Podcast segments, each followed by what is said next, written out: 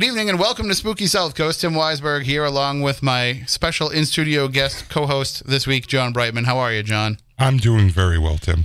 And I wanted to have you in this week because we were going back and forth earlier this week about some of the goings-on in the television world. We've got a heavy focus lately on the Bridgewater Triangle. Yes, very heavy focus. But I don't think people know all the behind-the-scenes stuff that's been going on. So just before we go forward, you haven't signed any non-disclosure agreements on anything, have you? Nope. Me either. Nope. So that means we can talk about it all. Everything. So what happened is, for anybody that hadn't heard the news, there was an announcement made this week that the FX network was going to be producing a new fictional series about the Bridgewater Triangle. And it's going to be, I guess, executive producer created by Noah Hawley, who is the creative force behind the Fargo TV series and behind the Legion TV series.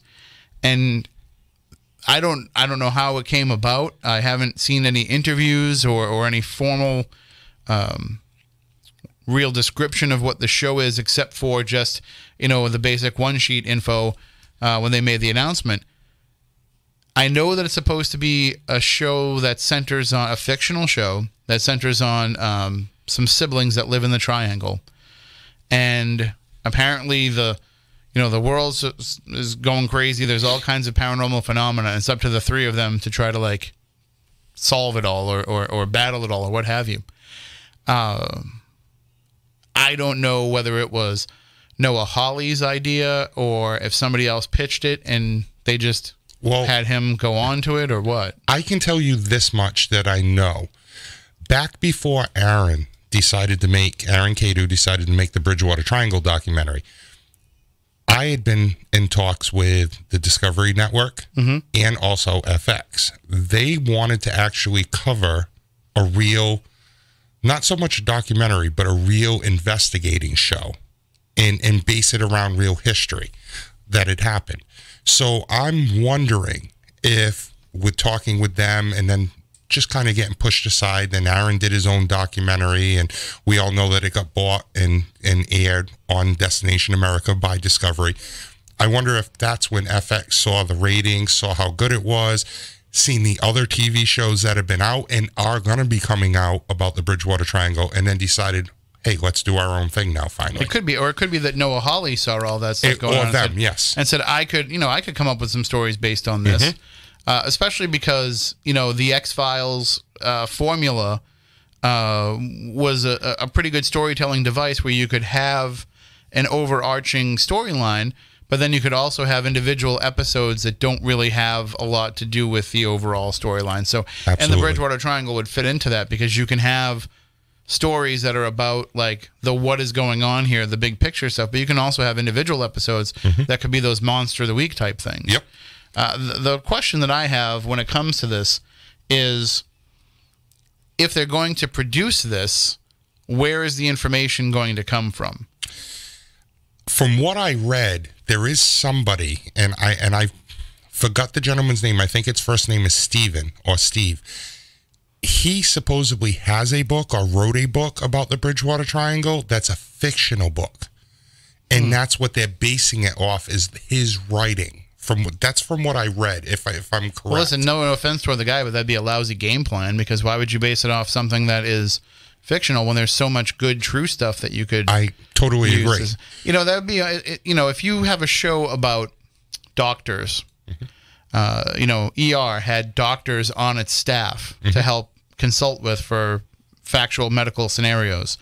Any police shows, they always have people who are former police officers who will serve as consultants on that show. Yep. So if your consultant for this show is going to be somebody that wrote a bunch of fictional stories, you know, that doesn't really help you to be able to put out a show that could have a lot more entertainment value if it was, quote-unquote, based on a true story. No, I agree. And you know, it's funny because I talked to Aaron about that, because I've actually reached out to Noah and FX myself and wanted to be a consultant with it. Not do anything on screen, just be kind of like in a production assistant role, or an on-screen consultant, or a behind-the-scenes consultant, I should say. You know, because there's so many things that you, Chris Balzano, even Aaron, could lend to this project and get specifics right. And that's what they should do. And they can make the fictional story kind of to keep it interesting, but almost like X-Files. They talked about UFOs. Well, we can talk about this show can talk about the UFO on Route 24 or down by the dog track. And it doesn't have to be that that is what the episode is about. Yep. It can just be that as you're having the storyline happen, then... So let's just say it's a story about a UFO that lands in Easton. Mm-hmm. And when they're talking about that, then they can throw in the reference of, you know, this happened. The Route 24 sighting or something. Or the fact that, you know, going back to the 1600s, there have been UFO sightings there. I mean, I guess the problem is, part of the problem is with this, is the paranormal world, starting with people like Chris Balzano, Chris Pittman, starting all the way back then with them in the early 2000s, going up through Aaron and Manny making the documentary, we kind of screwed ourselves a little bit here because we've put all the information out there that they need to have to be able to do this show in that manner. Absolutely. So it's a different story if you're looking for a reality TV show where people are going to go out and actually investigate the triangle. You know, that you need fresh people for. Yes. But if you wanted to have a show where, first of all, it's fictional and you don't have to follow anything anyway.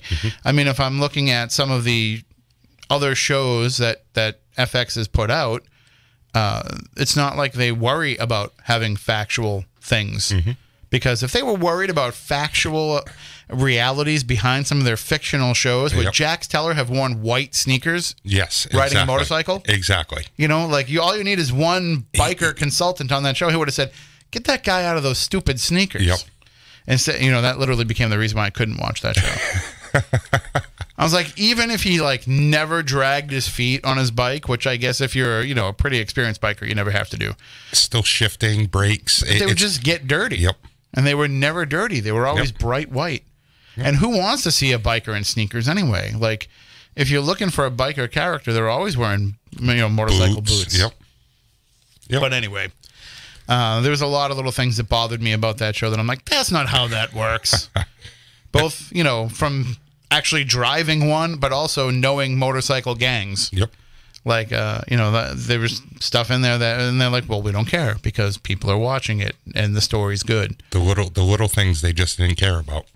So that's kind of the, I think that's kind of the approach that they're taking is that right back at you, baby.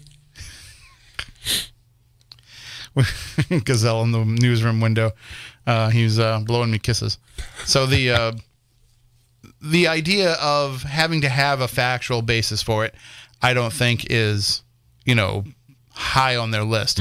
But if it is, like I said, I think we screwed ourselves by putting all that history out there so they can just crib it any way they want. And now Aaron can say, well, you know, they've got that information directly from our documentary, but there's no recourse for that because now it's kind of out there, you know, not in the public domain, but it's out there in the public space. So those stories have been told and now they can be shared. And so they can base the story off of that if they want to, because it's not something that Aaron created or Manny created. It's something that they were just documenting.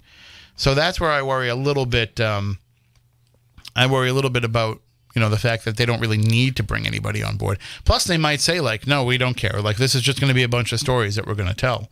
But that's not the only... And we'll talk more about that with Aaron Cadieux. He's going to call in probably in about 15, 20 minutes or so.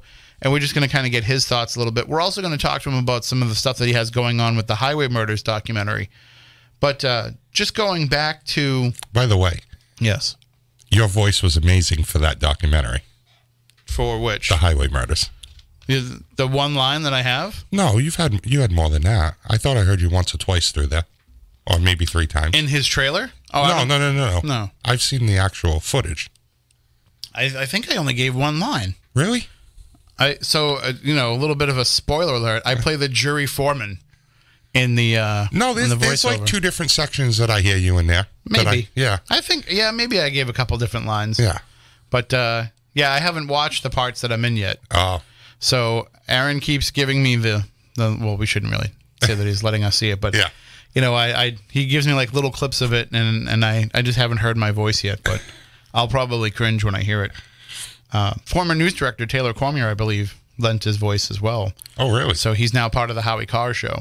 Nice. So he's way more famous now than he was when he recorded that. But it's just, and by the way, if anybody out there likes true crime, I know you're a fan of the genre, and I'm sure you followed the Bulger story, of the story of the brothers Bulger. There's a new podcast out called Dirty Rats, and it's produced by the Howie Carr show people. And it's Howie Carr's research and all of his documentation about the Bulgers. Now, he's been the guy that's been covering them since day one, whether it be working at the Boston Herald or writing his books or on his radio show. So it's the show is Howie writes it, and Grace produces it, and Taylor Cormier, who people have heard on Spooky South Coast. We've had him on numerous times.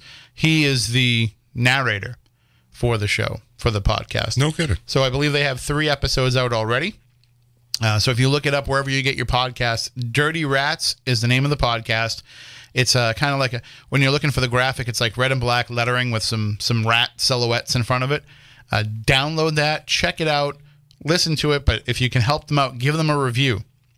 The more 5-star reviews that they can have posted, the more it'll help them get seen. And, you know, it's kind of like the way that we were when we were starting doing this show. We were fighting amongst a bunch of other paranormal shows and podcasts. Maybe not when we first started. When we first started, there wasn't a lot of this stuff out there. There was maybe 2 or 3 shows that were actually on the radio outside of Coast to Coast AM, and there was maybe 5 or 6 podcasts. But it's exploded in that time. But now it's also kind of waned a bit, too.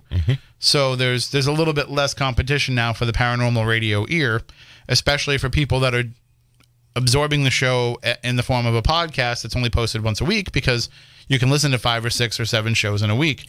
So it's not as much of a battle to get people to download these shows as it used to be.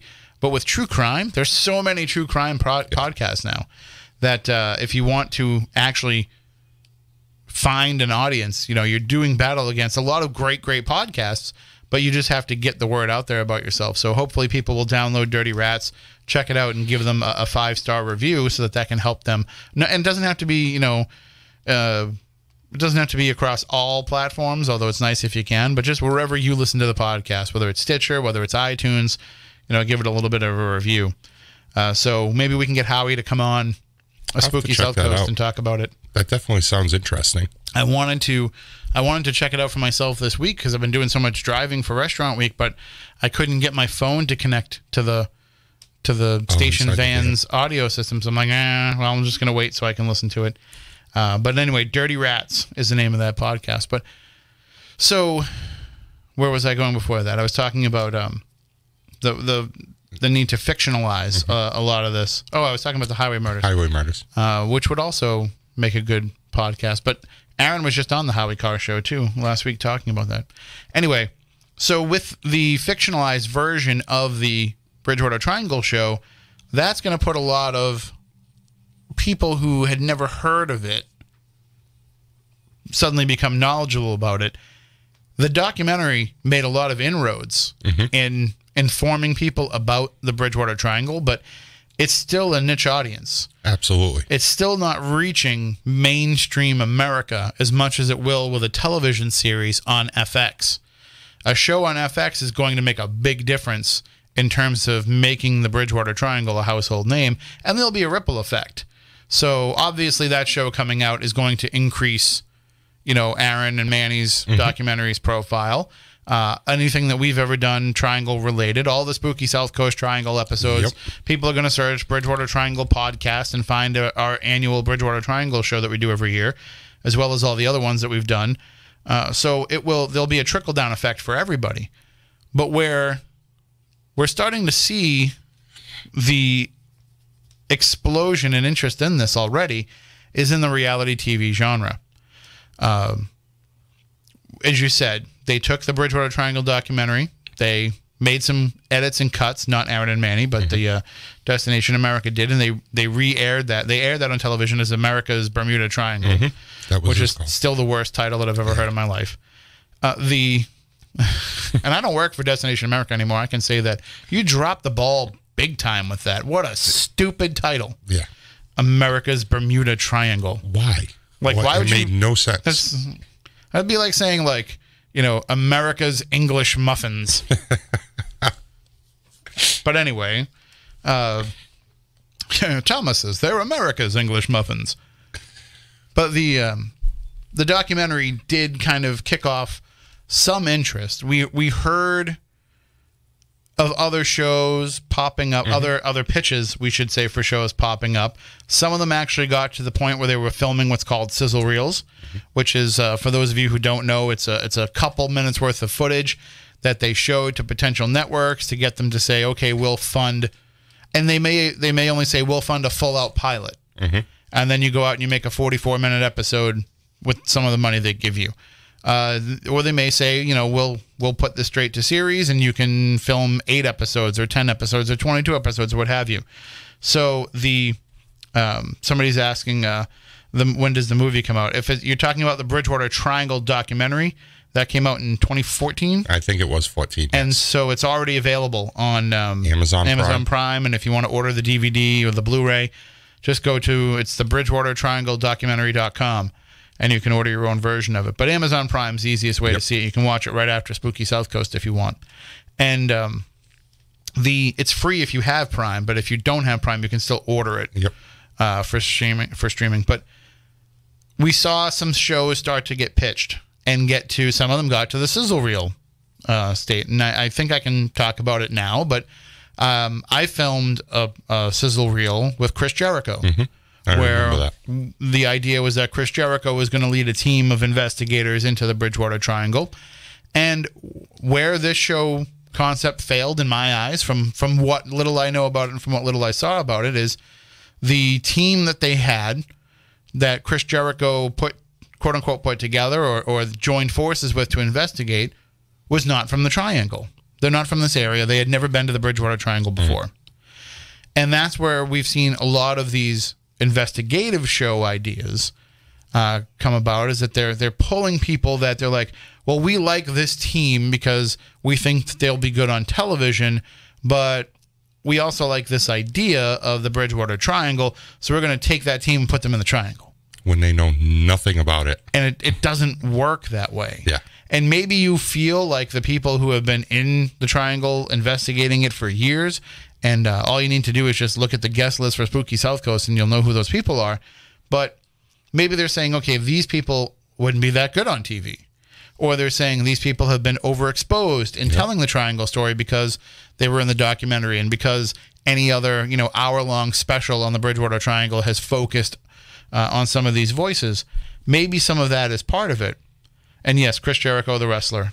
Yep, you can. A lot of people don't know that he is a huge, like, paranormal and UFO guy. His big thing is sea monsters. Really? He's long been a highly interest level in sea monsters.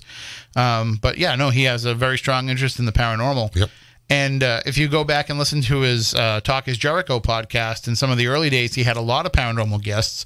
He had Jeff Belanger on. He had Amy Bruni on. He had Dave Schrader on, and he started his own podcast network, and he actually had Dave and Tim's Beyond the Darkness show. That's how it started, was they were on podcast one with him, and then they were on the Jericho network.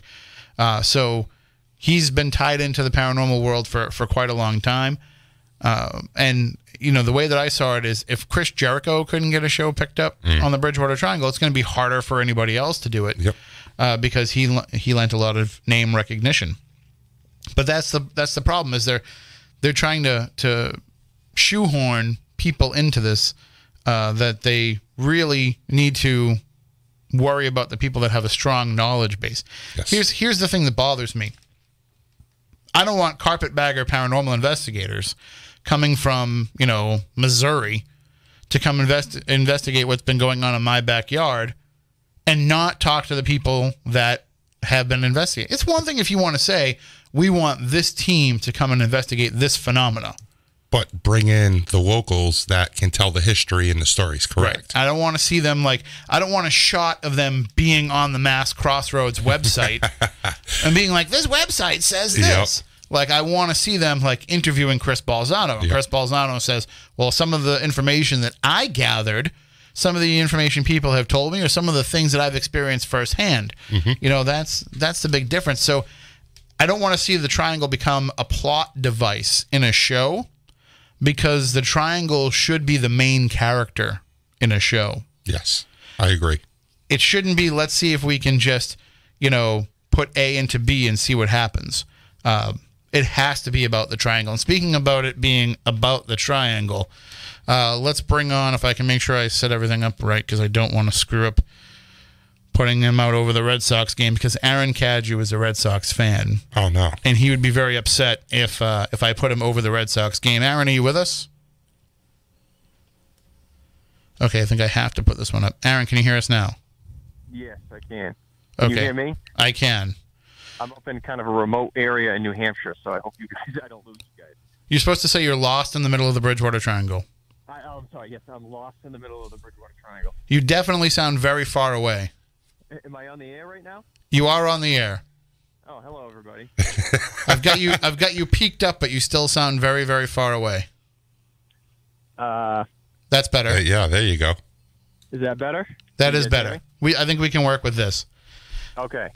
So we were just talking about the fact that, you know, since the documentary came out, and that was 2014, was it? 2013. October 20th, 2013. You would think I would remember that since I was there. No, it's okay. But since that's happened, we've seen this increased amount of interest in trying to put out different television series about the Bridgewater Triangle. Now, this one being the FX announcement being the first fictional one, but I'm sure that you have had contact with, and I know that we have, with all kinds of reality TV shows that have been trying to produce triangle-related programming. It happens like a handful of times a year, and, you know, the rumor spreads like wildfire, and in the vast majority of the cases, nothing ends up, it kind of dies on the vine. The only ones that I know of were when the Sky TV people came from the UK that ended up actually getting produced, and there was that one episode of Monsters and Mysteries in America that did like an episode about the triangle, and that got produced. But for the most part, the vast majority of these things never come to fruition. So this time around, with the cachet behind this, and the fact that FX released a press release about it, it looks like this one's actually going to happen. Yeah, and that's what's interesting about this is, as I was saying to John beforehand, I think part of the failure in some of these other TV projects to get going is that they've tried to take people from outside the triangle and shoehorn them into the triangle. So it's like, we like this team and we like this phenomena, and we're going to try to make it work together. And so that has kind of been trying to control the narrative too much of the triangle in a reality TV format. But now, by just going straight up fiction, they really can control the narrative, because you don't have to deal with any of those elements. No, they could just make up whatever story they want, and I guess that's kind of the beauty of it. I mean, they're setting it in probably one of the most well-known paranormal hotspots in the world, but they have the luxury of just creating their own story. Now, they may borrow certain elements, but they have artistic license now, because it's fictional, to do whatever they want. We were talking about earlier in the show, you know, John had mentioned that he had reached out and kind of offered his services as a consultant, but we were actually talking about how we may have screwed ourselves in that regard, because why would they need it? First of all, they don't need a consultant anyway, because it's fictional. They could totally make everything up if they wanted, but even if they wanted to have some authenticity to it, between the documentary and this radio show and everything else that's been done that's triangle-related, we've kind of put it all out there. So we've given them all the framework they need to build a successful TV series plotline. Well, the interesting thing is, I don't know who the author is that wrote this short story that this series is based off of. I've only seen the name. I haven't been able to find out anything about him, where he's from, who he is. I don't know the details of his story, but it would be interesting to see where he drew his inspiration from. Did he do his own research on the triangle, or is he borrowing from all of the books that have already been written? And, you know, are there any elements from the documentary that he may have incorporated into his book. It'd also be interesting to find out if he just maybe read some of these things and then just made up a complete fictional story right from the get-go in his own book and didn't really include anything that is truth in it that he's read in any of the other books. Just use it as a reference for him to make up his story. Yeah, it would be really interesting to know what's in the pages of that book and what the, they gave a very, very brief synopsis of what the idea is, but, the guts of it, we have no idea, like what part of the triangle does it take place and what are the phenomena that the people are seeing in the story. And those, that's all going to remain a mystery until this thing finally comes out, I guess. Well, one of the things that I remember about I always say that we've only hung up on one guest on Spooky South Coast, that being the guy who pretended to be Jesus. And I remember that. No, it's okay. Really? You hung up on him? Yes. Yes, we hung up on Jesus because he pitched himself to coming on the show as the reincarnated Jesus, and just everything that he said was very un-Jesus-y. Like the world was going to end, and you could join him in the new civilization, but you had to pay him like X amount of money. And I'm like, the real Jesus wouldn't be using, the apocalypse as a way to make cash, but whatever. So I always say he's the first person that we ever hung up on. But I do remember there was a guest, and God help me if I can remember his name, but he had written a book about, I believe it was about the Hockamock Swamp. And it was just, he came on and started sharing a bunch of stuff that we just knew was wrong. And we started calling him out on it. And when we started calling him out on it, mysteriously the phone disconnected. Oh. Was that guy? Was his name Trey something? I don't know. I don't think so. That doesn't sound right. No. But I can try and look it up later. But it was just some of the stuff that he was saying. I was just like, no, that's not true. No, that's not right either. And I think things became a little contentious. He dropped off, and I think he called back in. And I believe again. I've tried to wipe it from my memory, so if I have the details wrong, I apologize. But I think he called back in and tried to act like it was just something like random that happened, and I think we called him out on whether or not he hung up on us.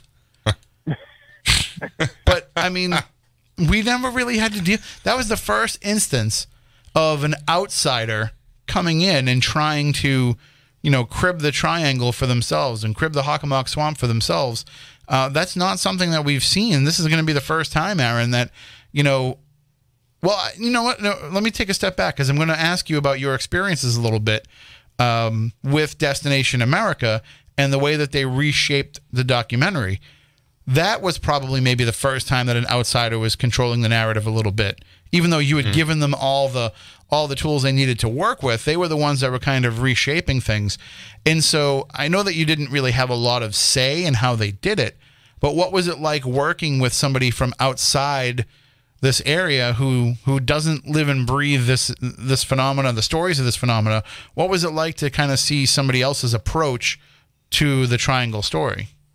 Well, that was the most terrifying aspect of the whole process. I mean, when Discovery first comes knocking, you're very excited, but then you find out very quickly that they're pretty regimented in how they do their programming. So they were saying, we only want to broadcast hour, which is, as people that are in the business know, is only 42 minutes of content when you add in commercial time.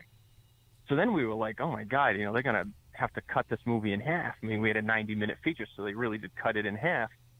And, you sign the contract and they have full artistic license and creative control to cut out what they want and rearrange and cut and paste. And we had John Horrigan as our narrator, but there's no way that they could rewrap his narration into a 42-minute format, so we knew they were going to have to bring in their own narrator, which they would write the copy for. So that whole aspect was terrifying, and that was probably the most nerve-wracking part of it. We didn't see what they had done. Like, we were supposed to see what they had done like a couple months in advance. But just like anything else, everything's delayed. I mean, we signed the contract with Discovery in August of 2014. The movie didn't make its premiere on Discovery, on Destination America, until September of 2015. So they actually, it was a 4-year deal, and they burned away a whole year before they finally aired the thing. And we didn't see it until, God, it was like 3 or 4 nights before it actually made its premiere. So even if there was anything we didn't like, it was the 11th hour. It was going to be very difficult to change anything. Right. But to be honest, we were very pleasantly surprised with what they did. They didn't really alter the soul of our documentary. They kept it pretty much intact and did their best to keep the best stuff and didn't reinvent the wheel. They kind of just, it was just basically an abbreviated version of what we had done. We were pretty pleased with what they did. Right. I mean, a lot of complaints, but it was terrifying. In the way that they did it, I mean, you tried to present something that was very balanced and that covered all the different types of phenomena that happen, also covered the true crime aspect, and tried to not take a stand on what you think about the stories that people tell, whether they're true or not. And it just seemed like what they did is they basically said, no, we're making a paranormal documentary, so we're going to take the paranormal stuff, and we're just going to make sure that it has a paranormal resonance to it, which, I guess is, as you said, it's not the worst thing that could have happened in terms of it. But now with putting this fictional story together, what worries me the most about this is that not only can they completely keep any kind of balance out of it, they're not going to want any kind of balance. They're not going to want to have to explain away any of this phenomena. They're going to want everything to be scary and real, and ghosts and demons and aliens and Bigfoot and all that stuff, because that's what's going to drive the narrative of a fictional storyline. And that's what's also going to drive viewership. Right. Nobody wants to see people, in a fictional show debunking phenomena. They want to see people scared out of their minds. Yeah, it's going to be full on pedal to the metal. This is all happening. None of this can be disputed. This is there's evil forces at work or whatever. Whereas what we did was try to take more of an even-handed approach to it and not really kind of try to steer the viewer one way or the other. One thing, if you just going back real quick to what they decided to keep and what they decided to cut, the one thing that Discovery cut that I thought was the worst decision was the interview with Chris Balzano with the light shut off in the Freetown State Forest. I was shocked that they did not keep that in the movie. And their reasoning for not keeping it in, I think, was because they couldn't, like, in order to show that scene, you have to show it in its full context with the story of the Wampum Belt and the disappearance of the Wampum Belt, and then get into, like, when the light shut off during Chris's interview and we put the lights back on, and then Chris kind of jokes as if he's like trying to talk to a ghost and says, that whole thing. If you watch the movie, I think Discovery just felt they didn't have enough time to cram that in. But of the entire film, and I'm a huge skeptic. It takes a lot to convince me of any of this stuff. And that is still to this day the closest thing I've ever had to a paranormal occurrence in my life.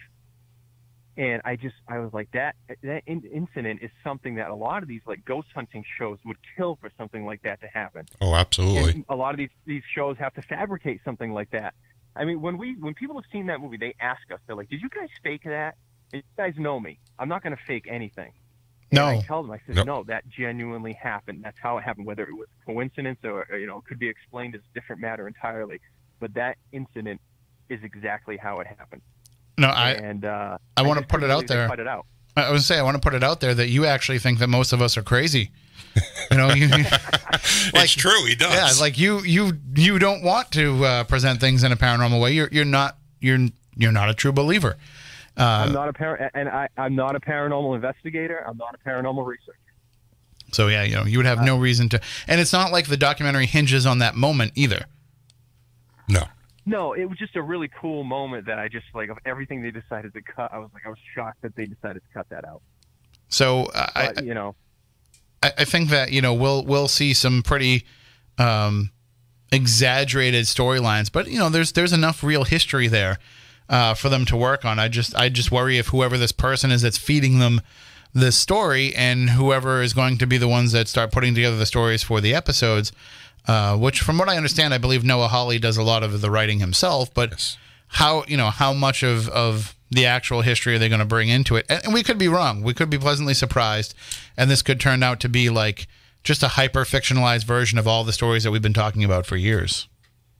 Yeah, it's going to be really interesting to see how that whole thing shakes out. I mean, I would be lying if I didn't say I was very excited. And it's funny because it's not usually my genre, but I'll be one of the first people tuning in to see. I mean, I think the whole state and the whole region's going to be tuned in to see what that's all about.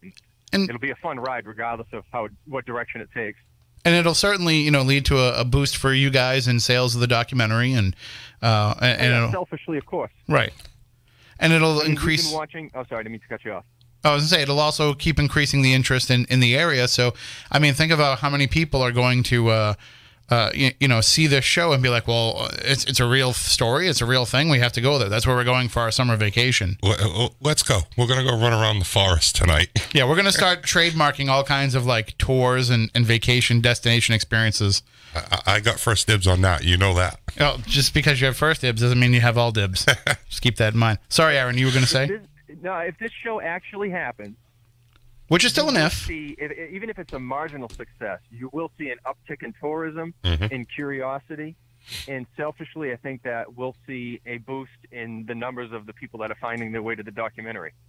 Absolutely. And you guys might see boosts in the books that you guys have all written. You know what I mean? You could see an increased amount of traffic on that stuff as well, easily. So, and then one other thing that is going to see a boost is all of these, you know, reality TV shows, which, you know, John and I are going to get into a little bit later on. We're going to talk about some of these shows that have been pitched. But like you said, you know, not all of these shows, the reality, quote unquote, reality shows that have been pitched are going to make it to air. Just like there's the possibility, Aaron, that this fictional show might not make it to air. They're just saying it's a proposed series. But I would think that bringing on Noah Hawley, putting out the press release and all of this stuff, like I think it's almost a surefire thing that this is going to at least get produced, whether or not it's a one-season show or if it actually goes on and has a life is a different story. But I think we'll actually see this hit the TV screen at some point. They said, what did they say, 2020 or 2021? 2020. I actually don't know if they gave a date. I thought I saw 2020. Well, maybe. I mean, that'd be a pretty quick turnaround. Yeah. They'd have to have... I had done was, you know, the news hit and it's been going crazy and getting shared. And, you know, I thought, you know, it would be nice if they were going to shoot it here just because it would boost the local economy. It would create some jobs for people. So I contacted the Mass Film Office. And I said to them, I got a secretary. She was very nice. And I said, hey, you know, I was the co-producer on this documentary that we did in 2013 on the Bridgewater Triangle. Did you guys hear about this FX series that's in the works? And the Mass Film Office hadn't heard the news yet. I don't know how, because it had already been almost a week at that point. Right. And make a long story short, I said to them, look, they haven't announced where this is being shot yet. It still could be up for debate on where this is going to be shot. I said the state should already be in contact with FX and trying to come up with some sort of an incentive deal to get them to shoot this thing locally. And I just think it would be a lot of fun. And, you know, they could maybe get some people that are into the Bridgewater Triangle, like little cameo roles and whatnot, like, you know, get Loren Coleman to be like a bartender in a scene or something like that. I think that would be a lot of fun. Yeah, because there's going to be a Loren Coleman character, no doubt. So to have the real Loren Coleman, like, interact with him in, like, a Stan Lee cameo. Yep. Yeah. It would be a shame if it got shot in, like, Vancouver, Canada. You know, that's probably what would happen, but it's too bad. I mean, it would be a lot of fun. Or Atlanta, Georgia. If they need, yeah, but you know, whenever they need to film Massachusetts, it's Vancouver. Yeah. Like, all the X-Files episodes that took place in, well, everything for X-Files was shot in Vancouver, really, for the most part. Well, a lot of it, and then they moved it to LA, and then it got really expensive, and then I think they went back to Vancouver. But you know, if they ever need somebody to play, like, a cryptid creature, a monster, a Bigfoot, you know, John Brightman would be perfect. Absolutely. There's no doubt about it. The other thing we want to talk to you about, too, Aaron, while we have you in the last couple of minutes before we let you get back out there into the woods, was you recently released some vlogs related to the Highway Murders documentary. As you're nearing completion on that, you're actually looking for the public's help in finding a few remaining pieces of the puzzle. Yeah, there have been some things that we've come across along the way that are kind of like nagging mysteries that as we got closer to the finish line, we thought, you know, we'd throw a Hail Mary and, you know, I think vlogs tend to get a little bit more attention than blogs. Right. So I just kind of quickly threw together a couple of vlogs, 2 episodes, and maybe I'll do a third one on a different topic relating to the Highway Murders. But, I mean, I don't know if you want me to get into specifically what the vlogs were or, you know, just direct people to the vlogs. But hey, it's up to you. You're the one that's out there in the woods. If you want to take a few minutes to explain it, we'd love to have you do it. Yeah, so the first one was pertaining to during the Highway Murders, so they, you know, just to summarize, there were 11 women that went missing between April and September of '88, and then they found the remains of 9 on the highways leading in and out of New Bedford. And still continued find. They didn't find the 9th body until April of '89, almost a whole year later. And the 8th body that was found was a woman named Mary Rose Santos, who was a 26-year-old woman from New Bedford. She had disappeared in mid-July of '88, and her remains were found on March 31st, 1989. And her remains were found down on Route 88 in Westport on the southbound side, pretty far down. And the weird thing was with her was right as soon as her body was found, District Attorney Ronald Pena does an impromptu press conference on the side of the highway. And then he comes out with this story that 2 weeks before her body was found, his office had received an anonymous letter from somebody saying, if you ever find a body on Route 88 Westport, I'll come forward and give you more information pertaining to this case. And 2 weeks later, these 2 kids playing in the woods just happened to find this body on 88. So then Ron Pena is like, oh, we got this letter 2 weeks ago, and now we got this body on 88. So he makes the announcement to the press. He's like, I really would like to talk to this person who wrote me this letter. Please come forward and identify yourself. And a couple days later, this letter writer allegedly identified himself to the district attorney. And but after that point in time that the letter writer allegedly came forward, Ronald Pena then refused to answer any questions from the press pertaining to the letter or the letter writer. And to this day, we've talked to hundreds of people connected to this case. Nobody that we've talked to, unless they're lying, says that they know anything about this letter. I mean, we interviewed Bob St. Jean, who was Ronald Pena's closest advisor and his chief investigator out of the CPAC unit. And Bob St. Jean claims he never saw the letter. He claims he never met the letter writer, and Ronald Pena shared everything with Bob St. Jean. So this letter to this day remains a mystery. I mean, I can't for the life of me, if this letter existed, we're not even 100% sure that it did. If there was a letter and somebody had predicted that a body was going to be found, I mean, at that point in time, keep in mind, there were 7 bodies found, 3 up on 140 near the Chase Road exit in Freetown, the other 4 near the Reed Road exit in Dartmouth. So there were 2 clusters. How could somebody at that point have predicted that a body was going to be found on Route 88 unless they saw something or knew the person that was responsible? Mm-hmm. And it's this letter thing. I mean, it was pretty big news at the time, but then it kind of just died, and then nobody ever really mentioned it again after a while because Ronald Pena wouldn't, you know, the press would kind of hammer him on the letter, and he stopped answering questions. So eventually they stopped asking. And I can't believe the letter just had kind of fallen by the wayside. And, you know, Ronald Pena had a special grand jury impaneled for a year and a half to hear testimony in the Highway Murders case, trying to come up with a viable suspect or defendant. And the letter, as far as we know, never made its way in front of the grand jury. The letter writer was not forced to testify to the grand jury. It's just, it's like a maddening mystery, the letter. It really, really bothered us. And so we thought maybe by putting it out there in a vlog, maybe we would get somebody from the general public to come forward. But, you know, that was a few weeks back now, and or a couple weeks, and nothing. Now, the first one. Now, the issue is, I mean, for those who have been asking, I know that it's popped up a lot on social media. I wrote a story about it for WBSM.com, and people were commenting underneath it. Ronald Pena is alive, but you guys weren't able to actually interview him for the documentary. No, we've gotten the information that he's not in good health and is not probably in a situation where he could be interviewed. Right, and so it's really unfortunate because I mean, he's such a key figure in this whole thing, and it's really too bad that he's not in a position that he can speak on the record. Yeah, the problem being is they're not sure that everything that he says would be a factual recollection of what took place. Yeah, his, yeah. I gotta be careful with what I say. Right, no, I understand. I understand. Yeah, he might not be in a position to speak with certain accuracy on certain things. But in talking with Bob St. Jean and with other people, you know, that were very, very close to the investigation, you know, Pena was the only one that had any of this information. So I would think that maybe the only people that would be able to come forward and help you out would be the person who wrote the letter. And, you know, if you read some of the articles from back then, it was really weird because the letter writer, in at least one of the articles, said the letter writer had information pertaining to some of the missing women, as if to suggest that the letter writer had information about some of these other girls as well. So at that point, you're like, was the letter writer the killer himself? And did he not ever really come forward? Was that just a way for the district attorney to put the whole letter thing to bed? And they didn't, maybe they didn't want to publicly come out with the fact that the letter was written by the killer himself, because it was actually the second time in that case where Ronald Pena referenced a tip that was received that led to the discovery of a body.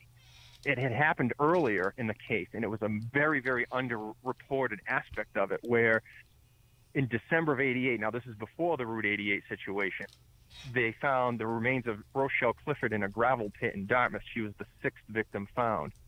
And when her body was found, it was by two guys hunting in the woods. And after her body was found, Ronald Pena told the Standard Times and the Boston Herald that they, at that point in the investigation, they had a telephone hotline set up where they were taking tips from the general public. Somebody had called that hotline and suggested searching in the gravel pit off of Reed Road for bodies. And before the police could even go in there and search with the dogs, those two hunters found that body by accident, stumbled across that body. And that alleged tip made very little waves. And we kind of found in our research, and we were like, wait a minute, somebody called and suggested searching in that spot, and then they found a body there?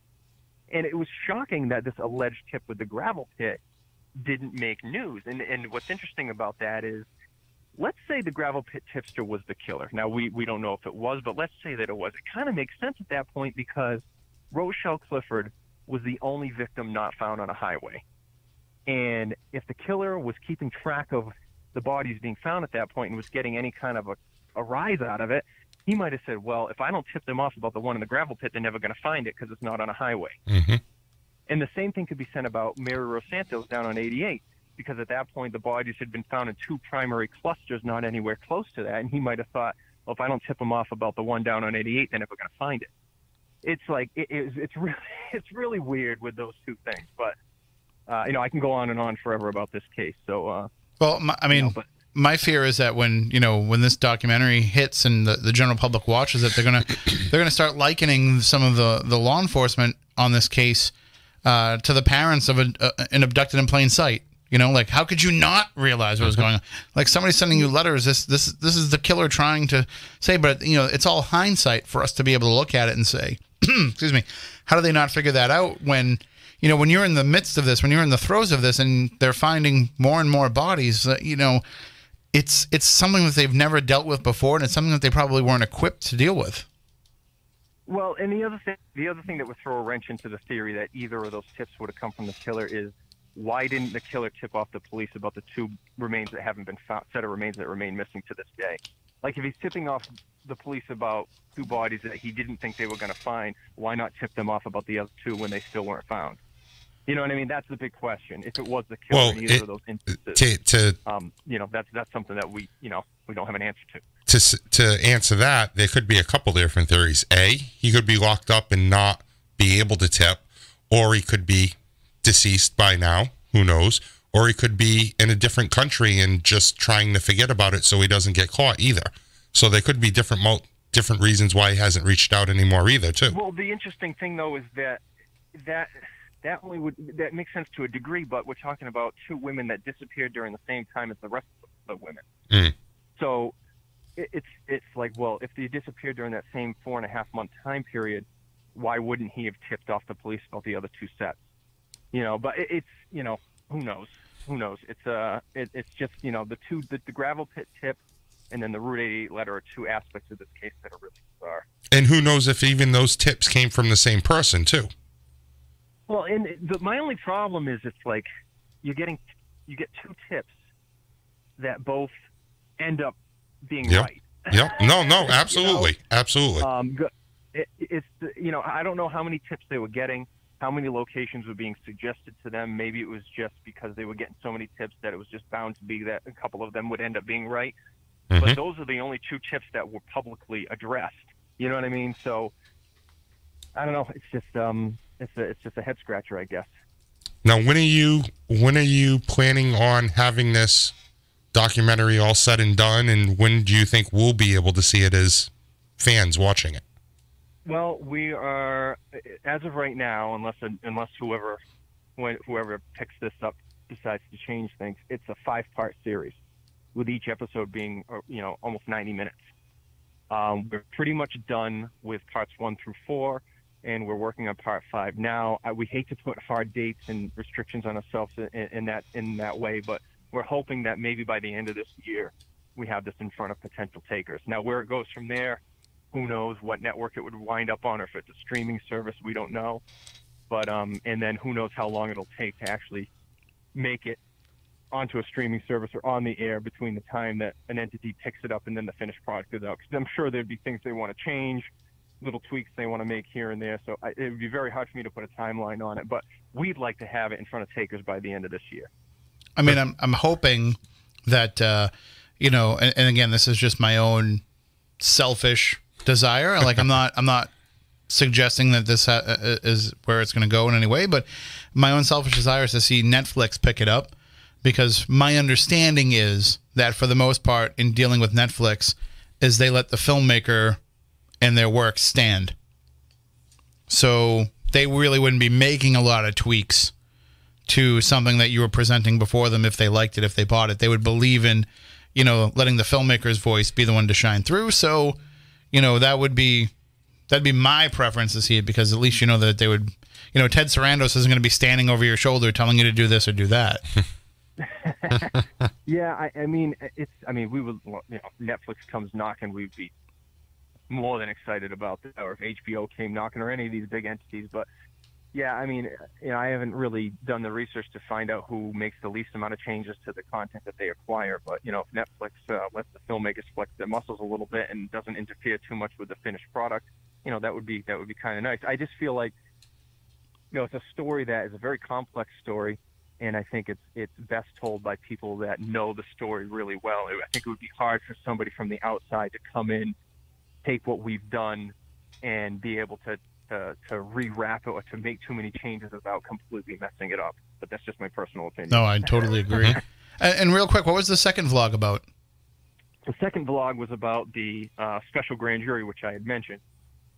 So the special grand jury was impaneled from March of 1989 until August of 1990. So they were impaneled for almost a year and a half. Special grand juries are a little different from regular grand juries, and special grand juries are usually used in instances of investigating like government corruption or organized crime. And they weren't impaneled for the year and a half straight. It was kind of like on and off. And I think they met like 6 different times. Right. Over, like, you know, they'll just call you in when they need you. Yeah. So they heard testimony from dozens of witnesses. They heard testimony from, you know, law enforcement. It was all supposed to be secret.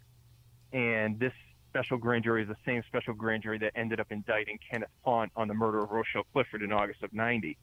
But, you know, we would love to hear from people that served on that special grand jury. Now, we got comment from one juror, and I'm not going to name him, but he had some very, very interesting things to say about that case. But there were 20-something grand jurors on that grand jury, and very few of them have ever been interviewed. I mean, there's a couple that are quoted in Maureen Boyle's book with like one line here or one line there about their experience, but they don't give any details. And we would like to hear from somebody that was willing to talk about what actually occurred behind closed doors during those grand jury sessions. So that's what the second vlog was just reaching out for, you know, people that were served on that special grand jury to come forward and maybe tell their story. And other than that one person, nobody else has reached out to you guys? Not to this point, nope. I mean, I know it's 30 years later, but there's no way that all 20-something of those grand jurors are dead. I mean, yeah, that would just be ridiculous. But if somebody does want to reach out to you guys, how can they do so?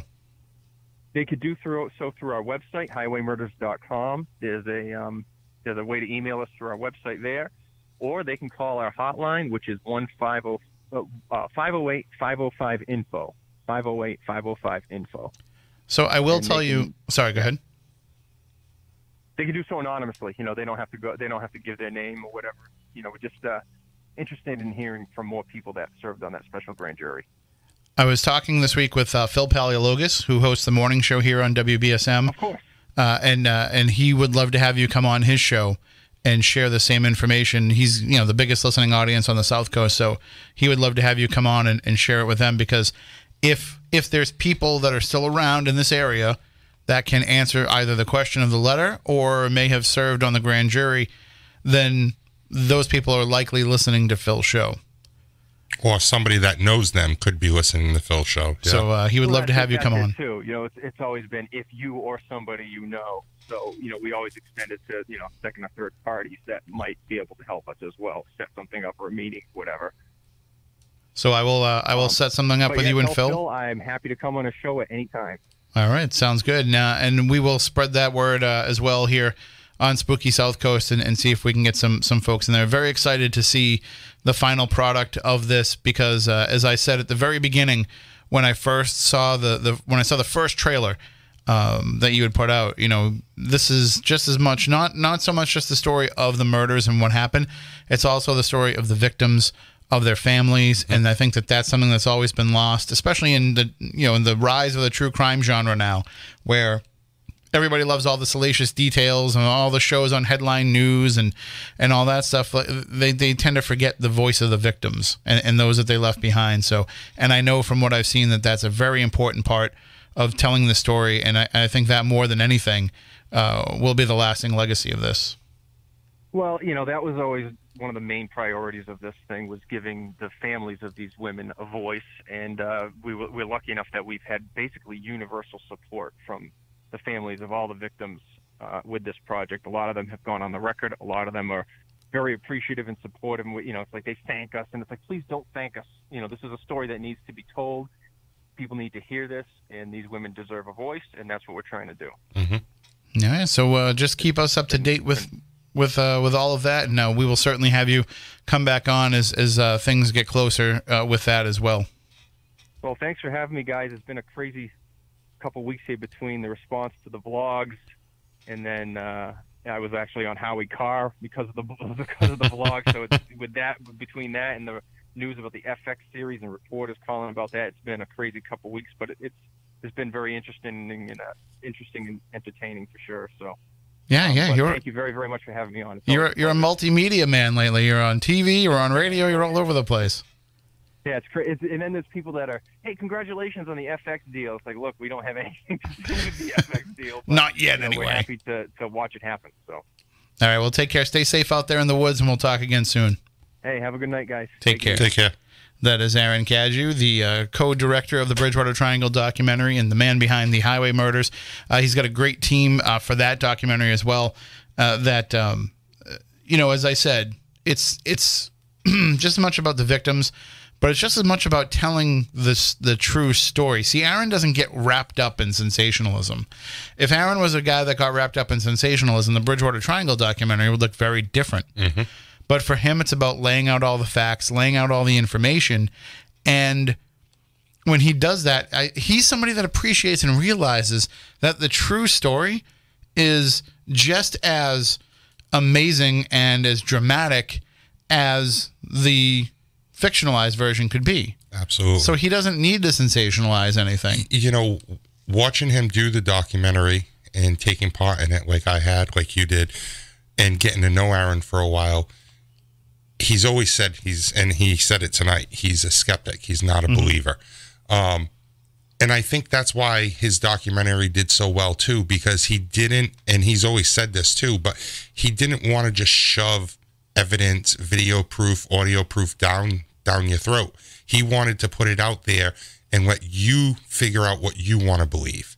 Just tell the facts, and you take it from there on what you want to believe. And by the way, that goes all the way back to the original Bridgewater Triangle documentary, Inside the Bridgewater Triangle, which, you know, in the old days when we started doing this show, I still remember how it came about. I remember, you know, Matt Cost and I were working together in a diner.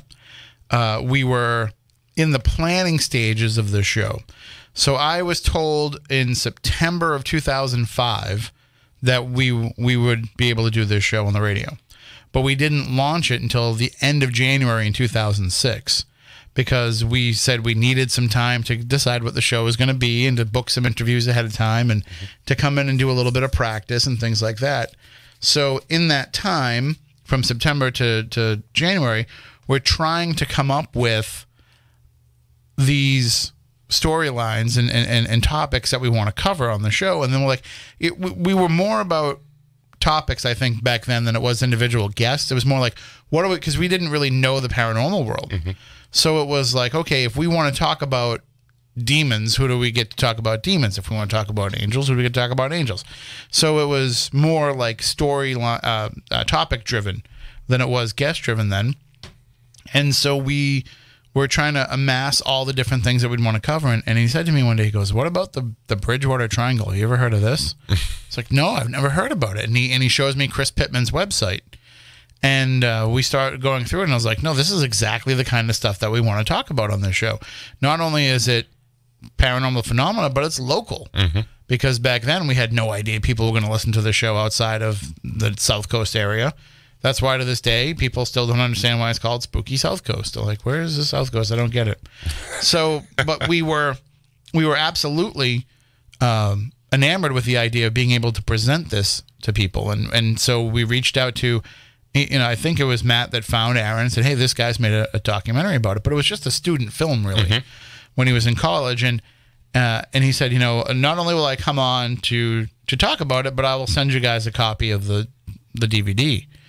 So we saw the DVD, we watched it, and I think it was maybe kicking around for a year, you know, a year into the show, we had been talking about it and referencing it again and again, that finally I said, we got to get this out to people somehow. And so back then it was Google Video, mm-hmm. which was the precursor to YouTube. And I uploaded, even though it was illegal, I uploaded Inside the Bridgewater Triangle to Google Video. And it just caught fire. Like, people were really, really interested in it. And I still have a disc copy of it somewhere, but Aaron's asked me not to put it back up there. Mm. But I still do have the original disc. It's funny because I have, Aaron gave me an original copy of it because that's how I met Aaron. Mm-hmm. I saw the video when you posted it, and I wanted to do a lecture about the Bridgewater Triangle, and I wanted to use the specific Freetown part of it. Mm-hmm. And so I contacted Aaron, and Aaron laughed at me. He says, who outside of the South Coast wants to know about the Bridgewater Triangle? And I'm like, I'm telling you, people want to know. And he just laughed about it, and he gave me the disc. And lo and behold, we became great friends after that, talked all the time. And he couldn't believe the response that people were actually paying attention to it. And I think, you know, with the Bridgewater Triangle, you know, he has a very strong knowledge base, but I don't think he, like, took to part... Sorry, I don't mean to cough on the air. I should pot down my microphone. That's what it's there for. I'm out of practice.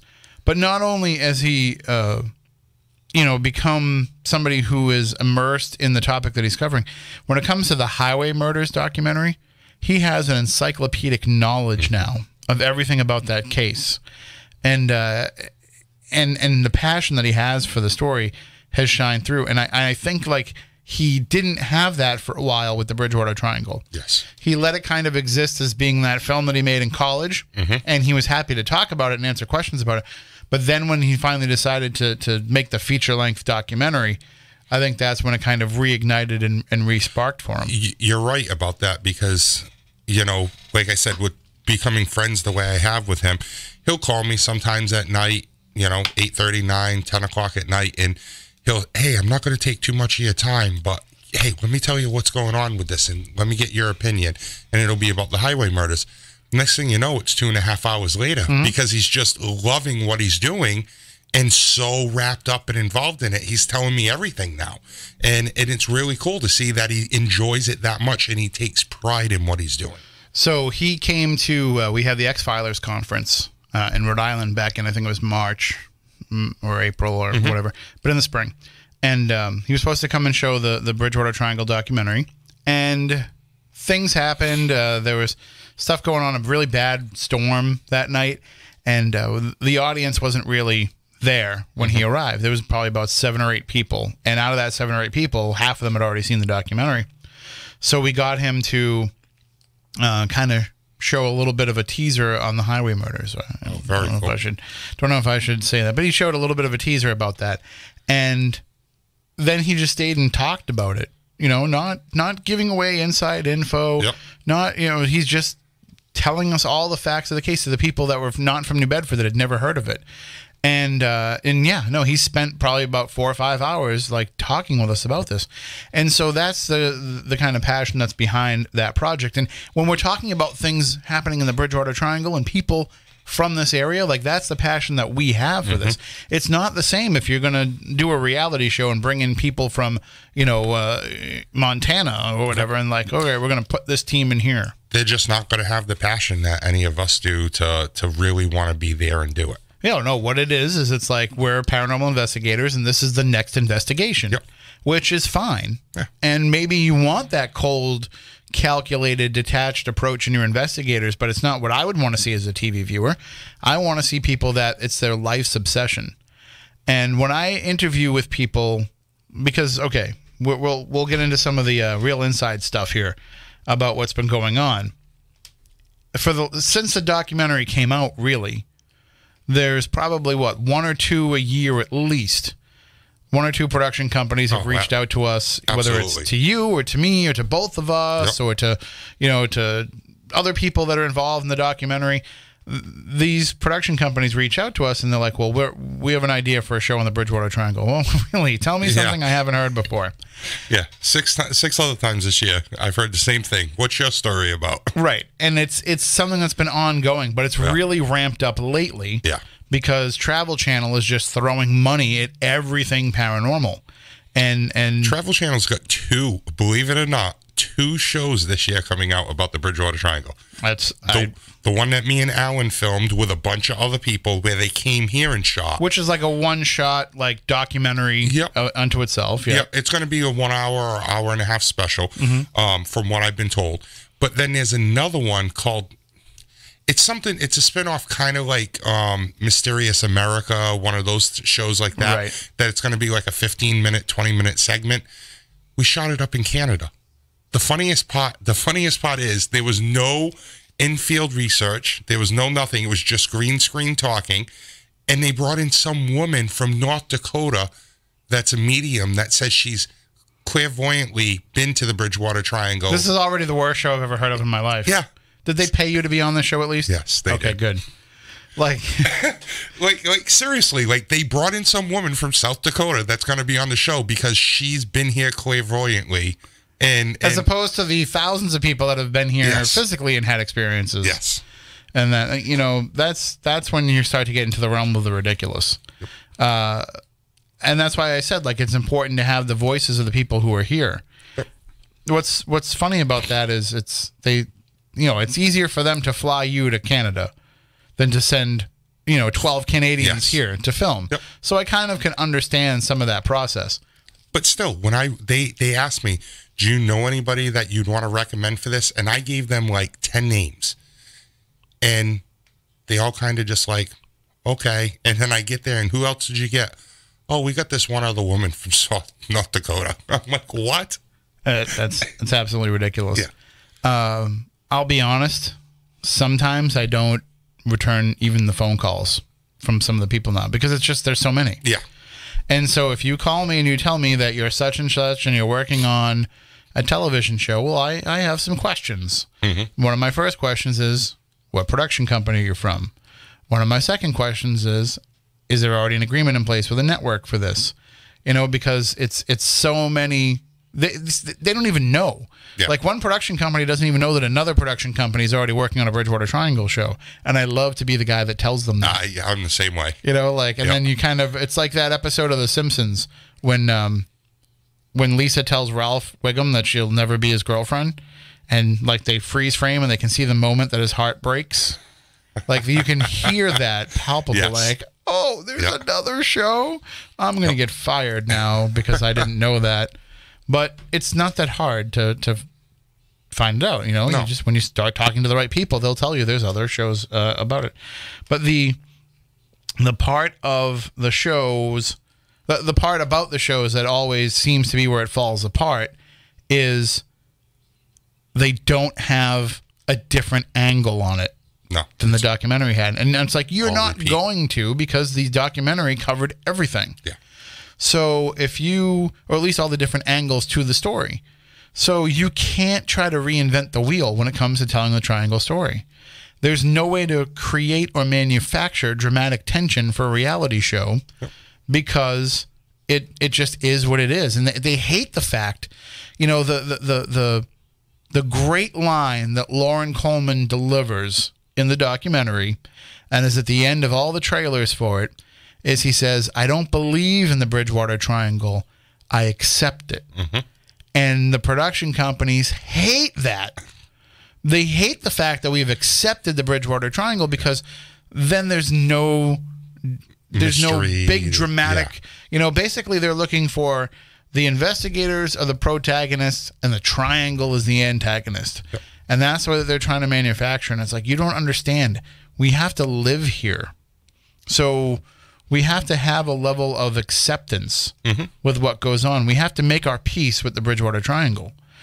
And we have to say, like, okay, if I'm going to be a paranormal investigator and I'm going to live in this area, I just have to take into account that there's going to be some things that can't get explained. Like, there literally has to be a moment sometimes in investigations where we say, we don't really know. Triangle. Yeah. Just got to be the triangle. Yep. You know, and it happens more often than not. And they don't like that because they think that these shows are going to... Now, granted, you don't want to solve the question because how will you have a series go on for season after season if you do? But they want to... They need to have a tunnel, a light at the end of the tunnel that we're supposed to be trying to get to. And they don't like it when we say, it's never going to stop. You know, like, they'll say to me, because they always ask me this question, and I'm sure they ask you too, well... Why do you think that the Bridgewater Triangle has so much activity going on in it? It's one of the first things they always ask. And I have to say to them every time, if I knew, you wouldn't want to do a TV show about it. Mm-hmm. I agree with that. Like, what's the point of asking that question? Mm-hmm. You want me to say that I'm going to be able to solve the mystery of the triangle? Like, you can put me on TV and have me say, my goal is to solve the mystery of the triangle. And that's fine, but understand it's not going to happen. It's not going to happen. And, you know, we have a few ideas that we can toss around theories, that might make for like that. Interesting, dramatic storylines. But in the end, like, it's not the real story. Mm-hmm. And so, you know, I've talked to them. You know, the Wampum Belt comes up quite a bit as a potential thing. I usually will recommend that. I'm like, well, one of the things that you can do is you can say, you know, that one of the theories is that if the Wampum Belt is returned to the Native American people, all of this phenomena will stop.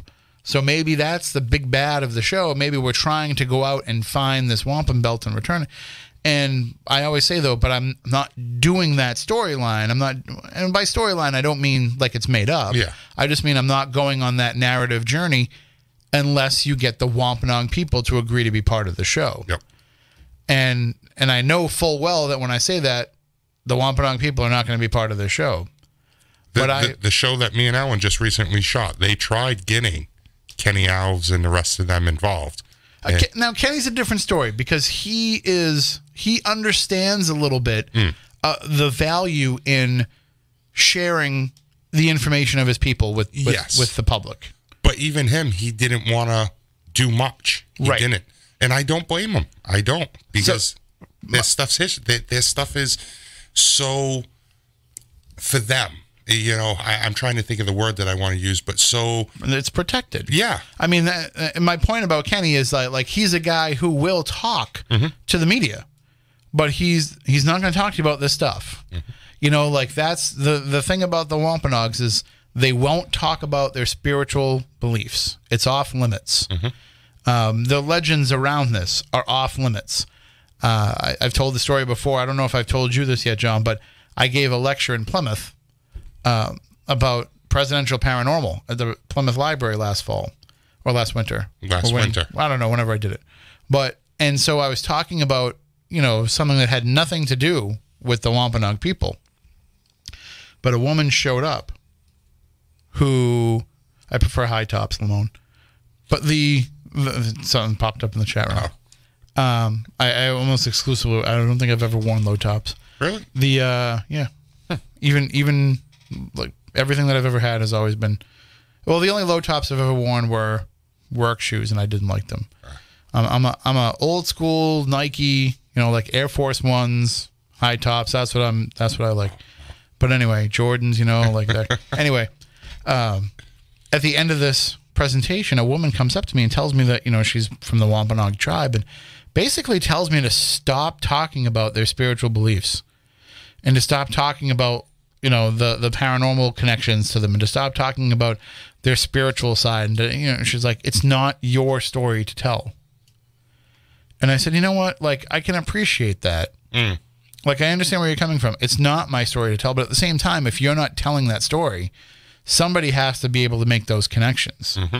So if I am going to share that information, I will try and be as best researched as I can. But if you find that my research is failing, then come and talk to me. But I can't, I can't not share these connections if they're there.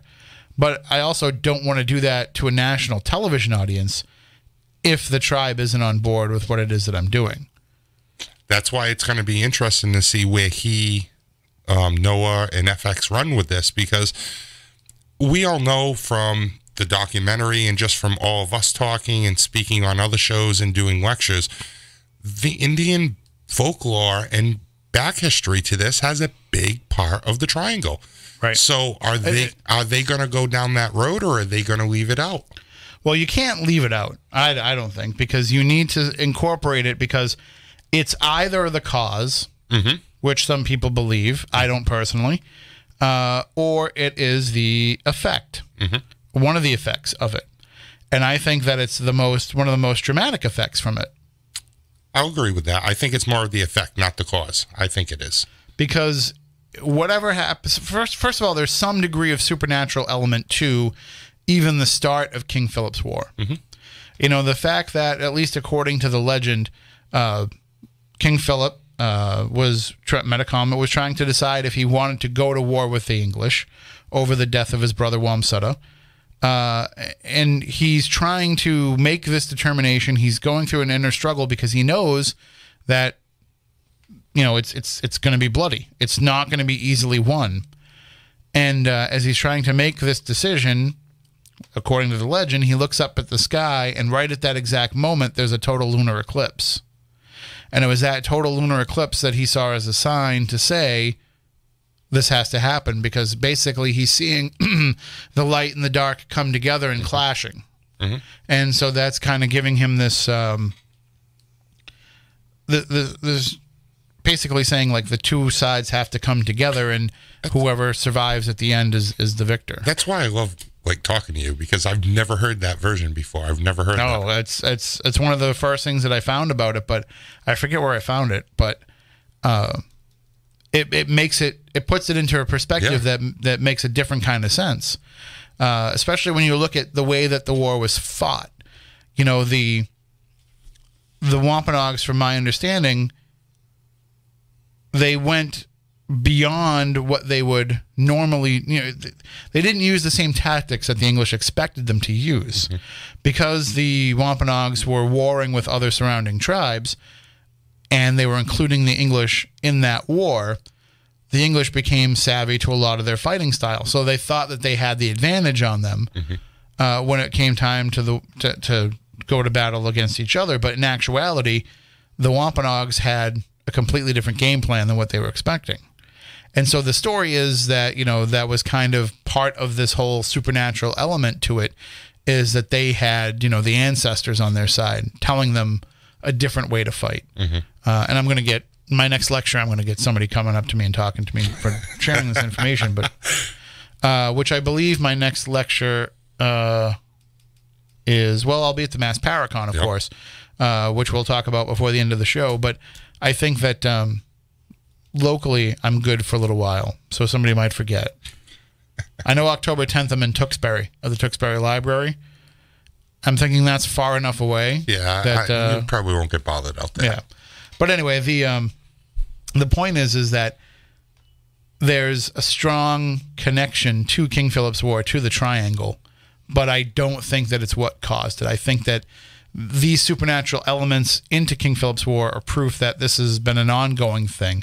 You know, we talk about the Wampanoags not going into the Hockamock Swamp. Mm-hmm.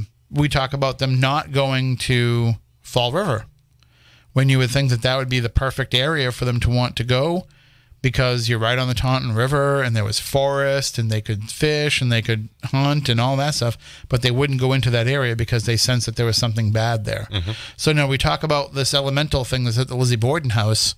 Well, that makes sense because of what it's all an area that nobody, that the natives wouldn't go into. Yep. So maybe, you know, it's something that has kind of existed all along and it's just a natural negativity. Yep.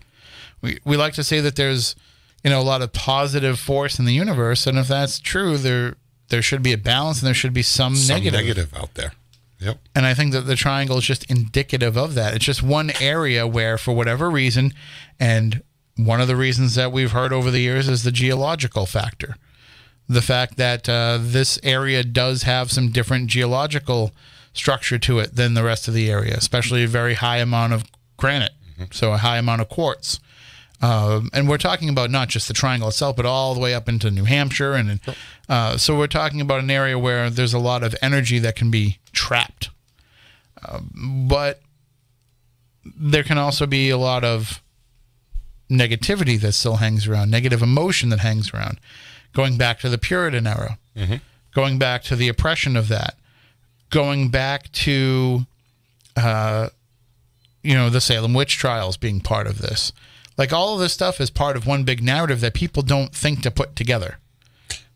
I think it was you or somebody, I forget who it is, but, you know, the Bridgewater Triangle is not just triangle anymore. Right. It's a much, much bigger area, and it could legitimately spread up to New Hampshire. It could it does spread down into Rhode Island, into Tiverton, Little Compton, Newport.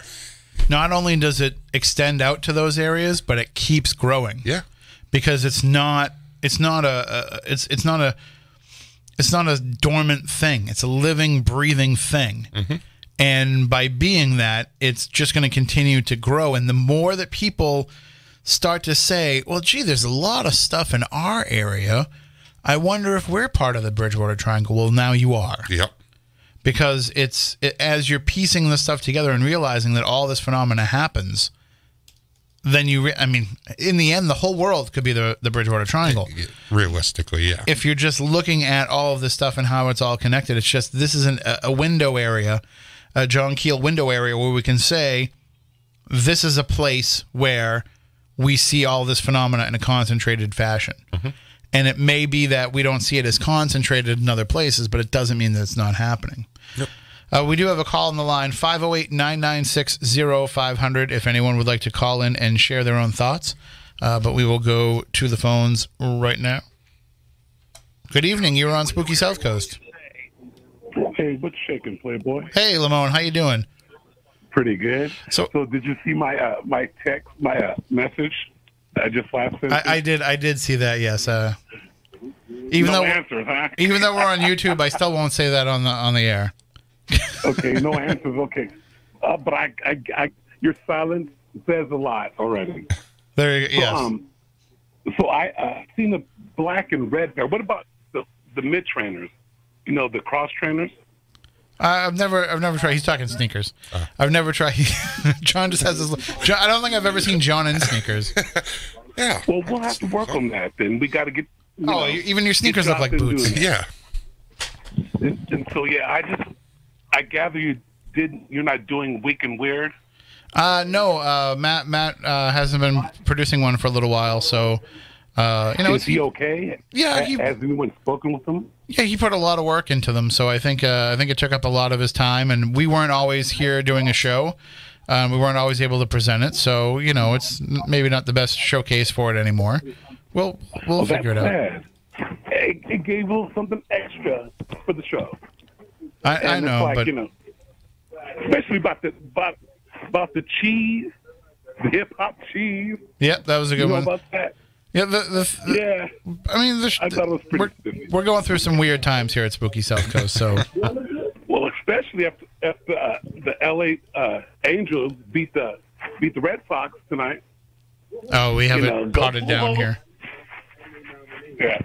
So I got and hey, Matt, right there, other Matt in the. Nope, no Matt's here. Just myself and John. Oh, hey, Johnny. Hey, how are you? How you doing, John? Good. Oh, I don't think you haven't had the pleasure of talking to Lamone yet. No, have you? I have not. Lamone in Las Vegas. Well, that's good. And here I am. Welcome to the jungle. Very nice to meet you.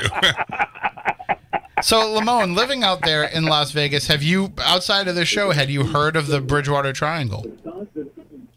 Yeah, I have. But I know some people that lived out there, and they came out here and they said, "Oh, we just need to get away from the triangle out there." I said, "What you talking about, a triangle?" And I was like, "You know, I know about the Great Lakes Triangle and of course the Bermuda Triangle and the Devil's Triangle in the Chinese Sea." And then that was like, and then it told me about that. I was like, "Oh, well, child." And so that was like, I would say, like maybe 18, 19 years ago. Wow. So yeah, that's so that's when I first. That's pretty much the early days of the rebirth of it. You, feller. Well, we appreciate that. So when you come out here, you'll get to experience the triangle for yourself. Yeah, exactly. Yeah. See, he's always trying to get us to go to Vegas. Now we're going to try to get him to come out. See, here. If I would have met him, I was just in Vegas 2 months ago. Oh, see? What were you doing here? Comic-Con. That was there. Oh, yeah, that was cool. Yep. Yeah, I came in a couple times. Did you go here? Were you here last year? Nope. Just this year that just went by. Okay, well, congratulations. Was it your time to Vegas? No. I've been to Vegas before. I love it there. Well, maybe you come back to visit. And you'll have to take me around and show me some haunted spots out there. Lamone and John Brightman together in Las Vegas. This is going to be dangerous. Anything you want to find, see that's haunted, I'll take you. All right. If there's anything else besides haunted, I'll take you. Okay, I'll remember that. I think Tim's going to want me to record this though for a future spooky South Coast show. Might even be beyond paranormal. It might be scaranormal. So, that it could be worse. We could be visiting San Francisco. That might be a little bit of a drive. All right, Lamone. Yeah, exactly. We're gonna say goodnight for tonight, but thank you for checking in, and definitely we will let you know if Brightman heads out there. We'll absolutely. We'll let you know. Are you doing Dave's show this week? Not this week. I think I have a couple spots coming up in September and a couple in October. Yeah, because I was mad last week. I was like, "Where's he at?" I was like, "OJ." Oh no! I couldn't have done this past week anyway. We were doing restaurant week here. We know that. Everybody was thinking last week. You were supposed to be gone again. And I was like, oh, that was cool. I try to go on anytime they ask me. So I like to say hey to the Spooky Coast clan that's listening out there and having fun. And I hope you guys see Colleen, Eileen. Where's Mr. Apnea? He's down. He's in there. I saw a few comments pop up.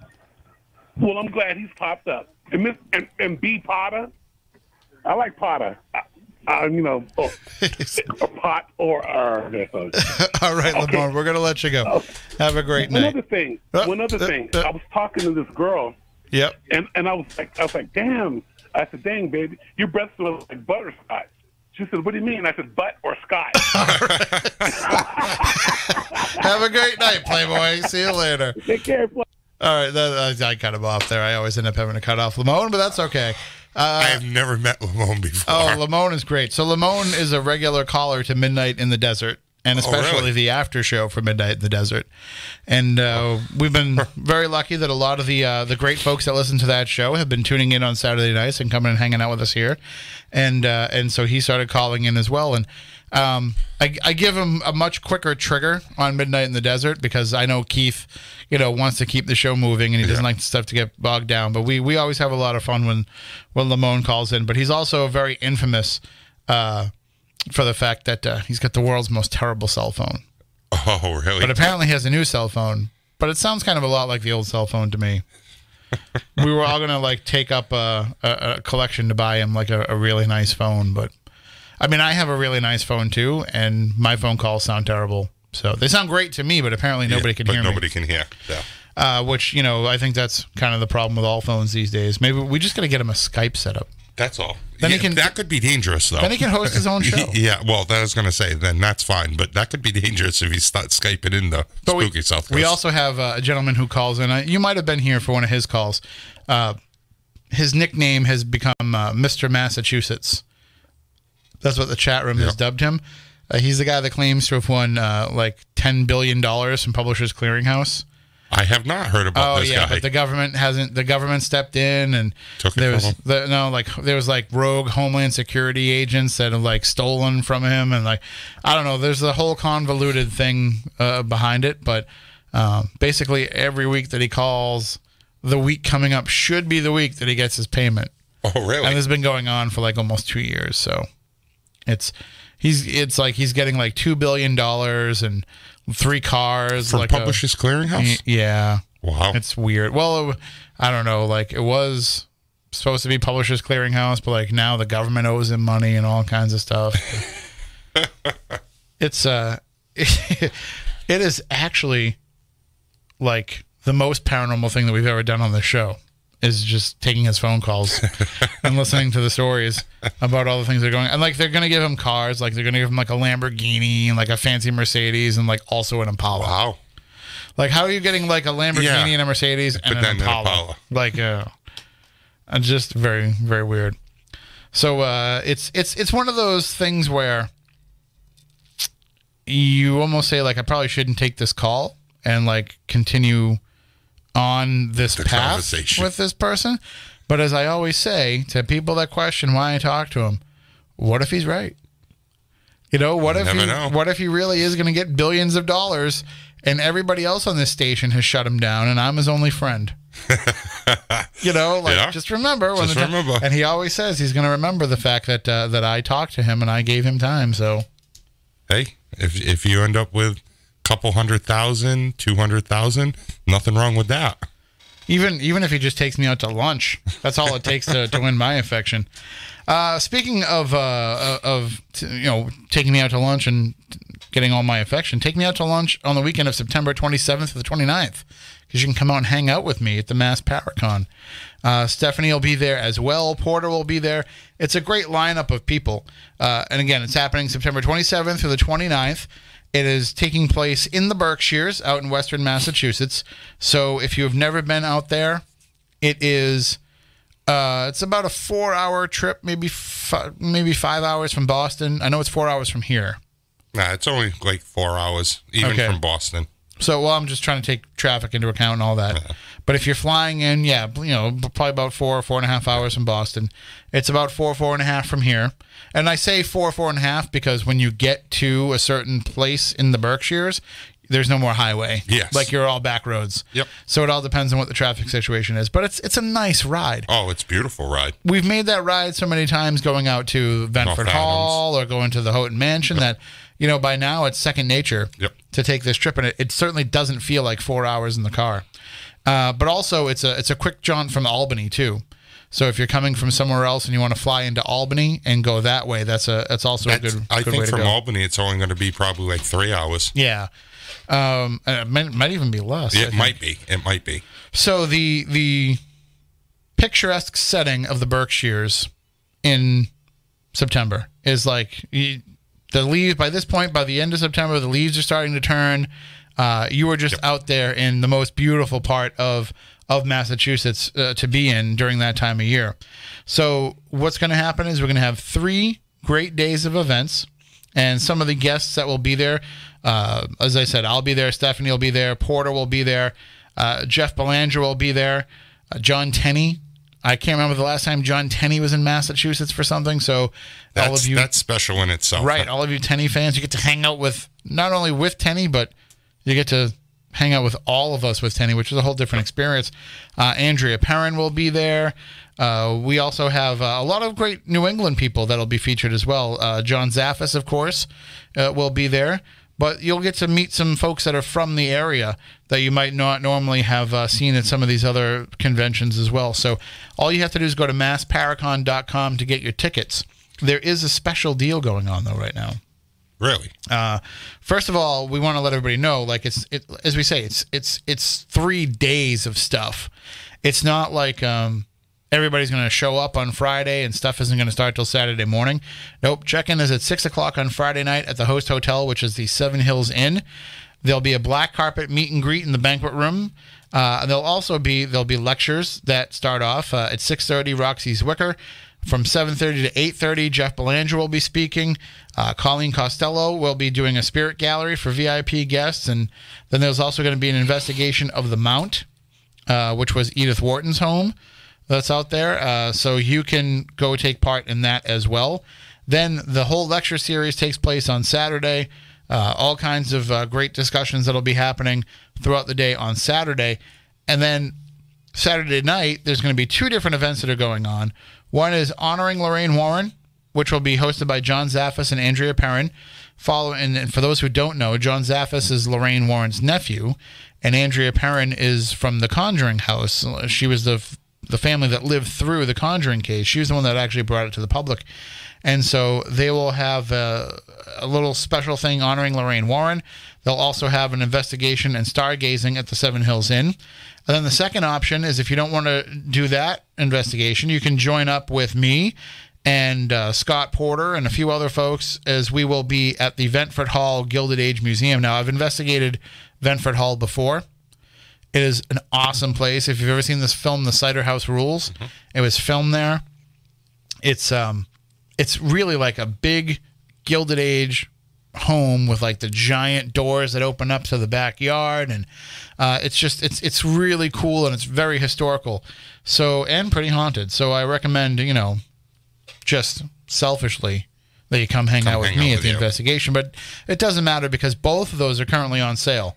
So if you go to massparacon.com, you can get the special deal to take part in those as well.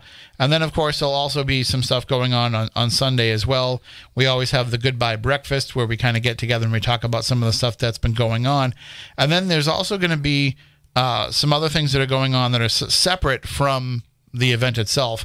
Some folks are going to be taking the Berkshire Scenic Railway Tour, which you can purchase the tickets. There's a link there on the Mass Paracon site to do so. I really want to do that. I'm going to suggest anybody that goes to get tickets needs to get their hotel like ASAP, because that time of year gets so busy up there with people just going up to see sights, not even for the event. They're just booking all hotels around that time of year. So if you're going to go, you need to book your hotel quick because it will be sold out. There's a lot of, I forget the actual term that they call it, like for the people that are, like if you like books, you're a bibliophile, Foliage gazing. I forget like what the leaf peepers' actual name is, but there's a lot of leaf peepers. Yes. That just go up there like every weekend in the fall. Yep. So you're kind of battling that. So you want to make sure that you get your rooms. But again, to hang out with this group of weirdos for an entire weekend, I'm kind of jealous, and I'm going to be in Florida that week because I mean it's tinny. I don't get to see John that often. That's the best part about the weekend for me is I get to reconnect with Little Spoon. Little Spoon. So I was almost tempted to tell Sam, we can be roommates.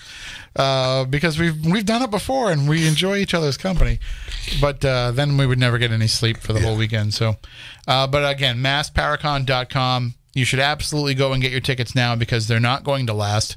The special deals I think are up after the end of this weekend, so you want to make sure that you get a hold of those. But the whole event is happening September 27th through the 29th.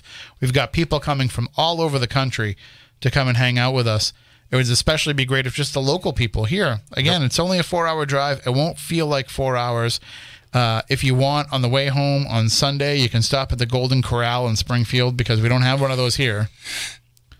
It's about the only time you get to have one. I've never been to a Golden Corral. I never have either. My dad said it's great, but I don't know. I'm not going to drive to Springfield just to go out and have dinner, but, 2 words, chocolate fountain. So... Yes. It's up to you if you want to stop there on the way home. But endless fries. Well, you can get that at Red Robin. Oh, no, they're good, though. Okay. They're good. Well, From what I've heard, they are amazing. If you want to check that out, just go to massparacon.com. I think Sam's going to join us next week to talk to us a little bit more about some of the different things that are going on. He'll give us an update about what's sold out, what isn't sold out. I think it would be really, really cool to see as many of our listeners out there and people that are both locally and maybe from around here that could all come out and hang out with us as well. So I think that about does it for this week's show. John, unless you have anything else that you want to add before we head back out into the triangle tonight? No, that's about it. All right, so we're gonna open the doors of the studio and leave and see whatever the triangle brings about our way. One of the questions that did pop up in the chat room during the show was when we're going to have the Bridgewater Triangle investigation show. Yes, because we've been in a bit of a state of flux here with the show and with the way that things have been running. I'm not exactly sure when we can pull that together, but we will. Let's shoot for the end of October. I know that I'm trying to put some things together for October with some events, because some people have reached out, even though it's kind of late in the year, and we've reached out to some other people too. But we'll see if we can try and get some... Because I definitely want to take part in it this year. I missed it last year because I was away. And the first 3 weeks this year of October, I'm away. We've been tinkering with the formula a little bit from the last few years, too. So now it's all Facebook Live and all kinds of stuff involved. So that's why we got to put everything together and see how we can pull it off.